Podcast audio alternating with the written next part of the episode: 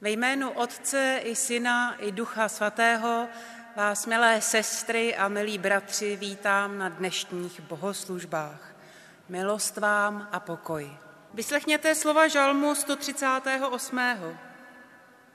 Celým srdcem ti vzdávám chválu. Přímo před Bohy ti zpívám žalmy. Klaním se ti před tvým svatým chrámem. Tvému jménu vzdávám chválu za tvé milosrdenství a za tvou věrnost. Svou řeč si vyvýšil nad každé své jméno. Odpověděl jsi mi v den, kdy jsem tě volal. Dodal si mé duši sílu. Z celého svého srdce ti vzdáváme chválu. Zpíváme ti žalmy a klaníme se před tvým svatým jménem protože si nám odpověděl v den, kdy jsme tě volali. Dodal si naší duši sílu. Jsi tak veliký, že to nelze vypovědět ani popsat. Jsi milosrdný, jsi věrný a nacházíš nás tam, kde se schováváme. Neopouštíš nás ani v těch nejsložitějších situacích. Uzdravuješ naše srdce a dodáváš nám sílu pro každý den to ty nás držíš při životě. Dáváš nám hledět na krásný svět kolem sebe, na krásnou přírodu. Dáváš nám slyšet krásnou hudbu. Daruješ nám společenství a přátelství. Bože, když ty mluvíš, pak i to, co bylo mrtvé, povstává k životu. Když voláme my k tobě, tak nás slyšíš a odpovídáš. Kež i dnes zaslechneš volání našich srdcí. Kež i dnes my zaslechneme volání tvého srdce. Navštiv nás svým duchem, kež bys nás oživil a obnovil.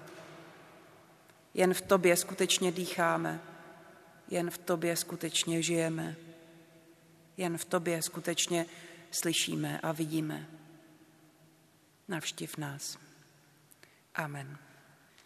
Dnešní čtení je z páté knihy Mojžíšovi, šesté kapitoly, verš 4 až 7. Slyš, Izraeli, hospodin je náš Bůh, hospodin jediný. Budeš milovat hospodina svého Boha celým svým srdcem a celou svou duší a celou svou silou. A tato slova, která ti dnes přikazuji, budeš mít v srdci Budeš je vštěpovat svým synům a budeš o nich rozmlouvat, když budeš sedět doma nebo půjdeš cestou, když budeš uléhat nebo vstávat. Tolik čtení. Základem pro dnešní kázání jsou slova zapsaná v Markově evangeliu 7. kapitole od 31. do 37. verše. Ježíš se vrátil z území Týru a šel přes Sidon k jezeru Galilejskému územím Dekapole. Tu k němu přivedou člověka hluchého a špatně mluvícího a prosí ho, aby na něj vložil ruku. Vzal ho stranou od zástupu, vložil prsty do jeho uší, plivnul a dotknul se slinou jeho jazyka. Vzhlédl k nebi povzdechl a řekl efata, což znamená otevři se. I otevřel se mu sluch, uvolnilo se pouto jeho jazyka a mluvil správně. Ježíš jim nařídil, aby to nikomu neříkali. Čím více jim to však nařizoval, tím více to rozhlašovali. Nadmíru se divili a říkali, dobře všecko učinil, i hluchým dává sluch a němým řeč. Tolik slova písma. Zkuste se přenést do situace, která je popisována v Evangeliu. Zkuste si to představit. Ježíš má za sebou dlouhou cestu se svými učedníky. Vrací se ze severu z Týru oklikou přes město Sidon. Týr a Sidon. Tyto dva přístavy jsou symboly skaženosti. Jsou to velkoměsta pohanů a hlučných námořníků. V tomto neustálém hluku, městu plném turistů, však Ježíše čeká tiché setkání s člověkem, který žije v tichu. Ten člověk nemluví, je ve spárech davu jiných lidí, jiných lidí, kteří za něj rozhodují. A Ježíš se v tom hluku setkává s člověkem, který ač obklopen lidmi, žije uzavřen v tíživé samotě s hluchoněmým člověkem. Někteří neslyšící se naučí trochu komunikovat. Jiní vydávají jenom takové nepříjemné skřeky. Jsou dost podivné. Nutí to člověka ohlédnout se třeba v metru, když to zaslechnete, abyste zjistili, odkud ten zvuk jde. Viděla jsem kdysi dokument o jednom neslyšícím chlapci z jisté africké vesnice a ten se tak strašně horečnatě snažil komunikovat a právě vydával tyhle ty různé skřeky, až ho jeho příbuzní začali posílat na různé exorcizmy, protože si mysleli, že je posedlý. Vydával skřeky, o pozornost si říkal boucháním, občas nekontrolovaně demoloval, co mu přišlo do ruky, protože na sebe potřeboval upozornit. Měl ale štěstí, protože se dostal do Centra pro neslyšící, kde se setkal s podobně postiženými lidmi. To znamenalo, že musel odejít z domova pryč, výjít někam daleko ze své zóny bezpečí. A když tam došel, tak zjistil, sám o sobě zjistil, že není posedlý. To, co mu všichni říkali, to nebyla pravda, on to asi neslyšel, ale vnímal to. Tam zjistil, že není posedlý, že není ani blázen, že jsou lidi jako on, že jsou lidi, kteří s ním dokáží komunikovat. Přestal být agresivní, naučil se nějakým způsobem komunikovat se svým okolím a později působil sám jako potulný e, učitel znakového jazyka a tak to chodil po těch vesnicích od vesnice k vesnici a pomáhal tamním neslyšícím, aby se dostali z toho vězení vnitřního.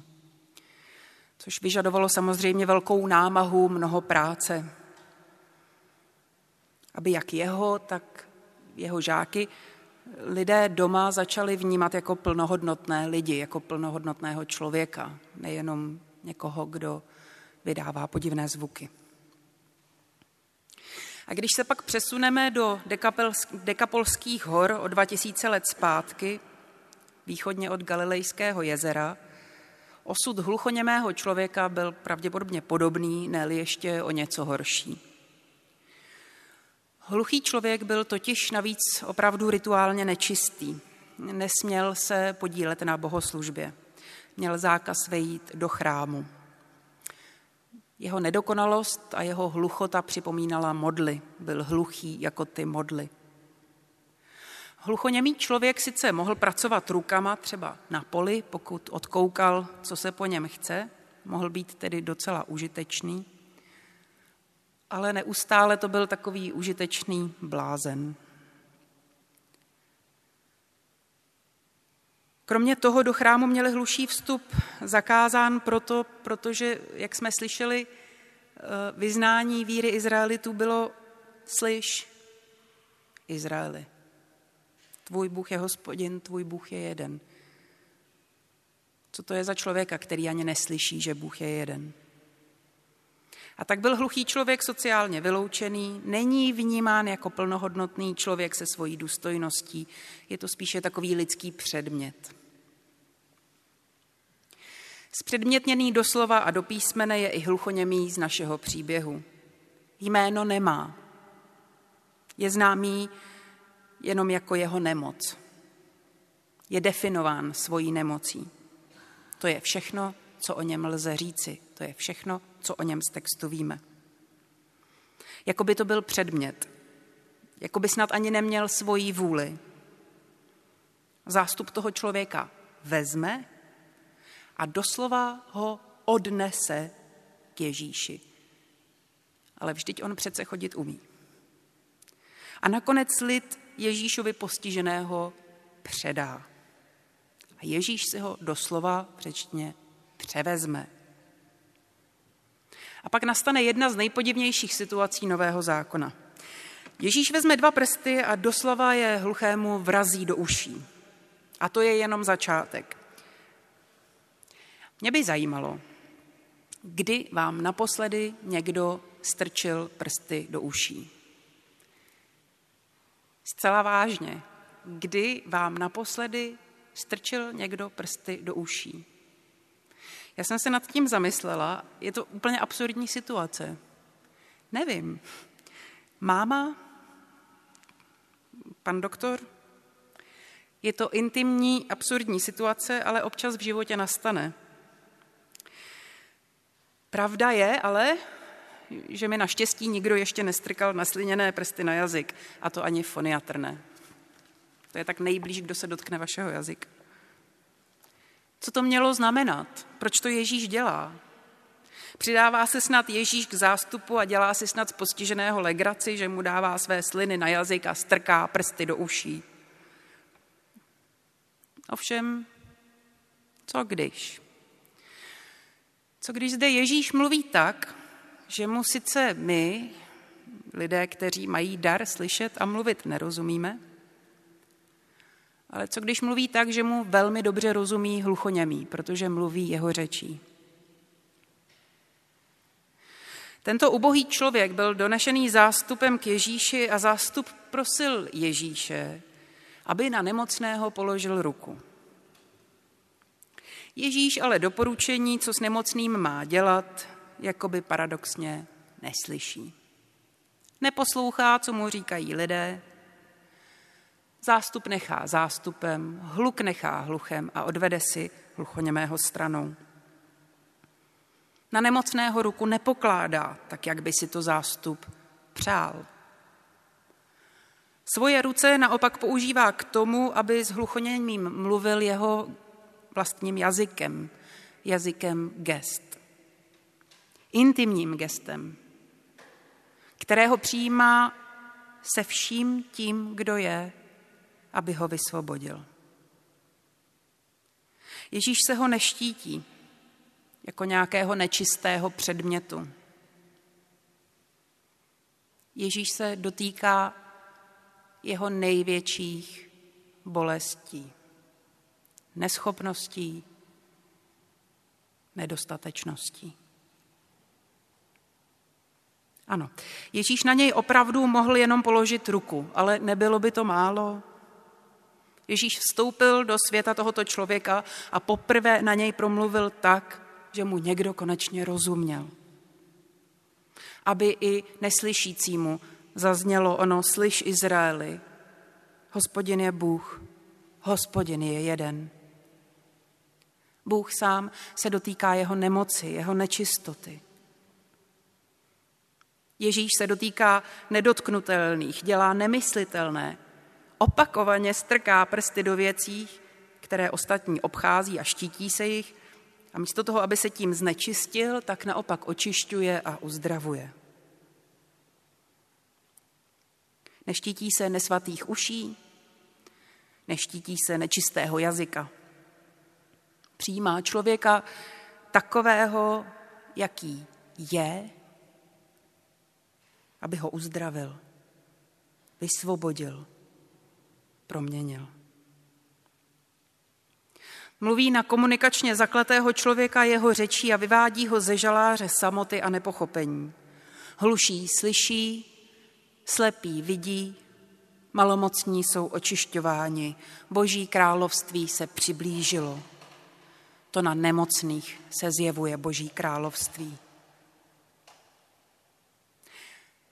Zástup je sice milý, přivede nemocného k Ježíši, ale když jim Ježíš jasně řekne, jasně řekne, ať o zázraku mlčí, tak o to víc o něm vyprávějí. Je to paradoxní, protože vlastně oni také neslyší. Přes ten hluk, přes tu euforii neslyší, že nemají dělat evangelizaci, že po nich jejich pán chce něco jiného, než si oni mysleli, než si oni představovali nebo vysnili. než by se jim samotným líbilo? I jim patří ono efata, odevři se a slyš. Je čas mluvit a je čas mlčet. A je čas poslouchat. Když jim Ježíš řekl, ať teď mlčí, tak ho neposlechli, protože ho taky neslyšeli.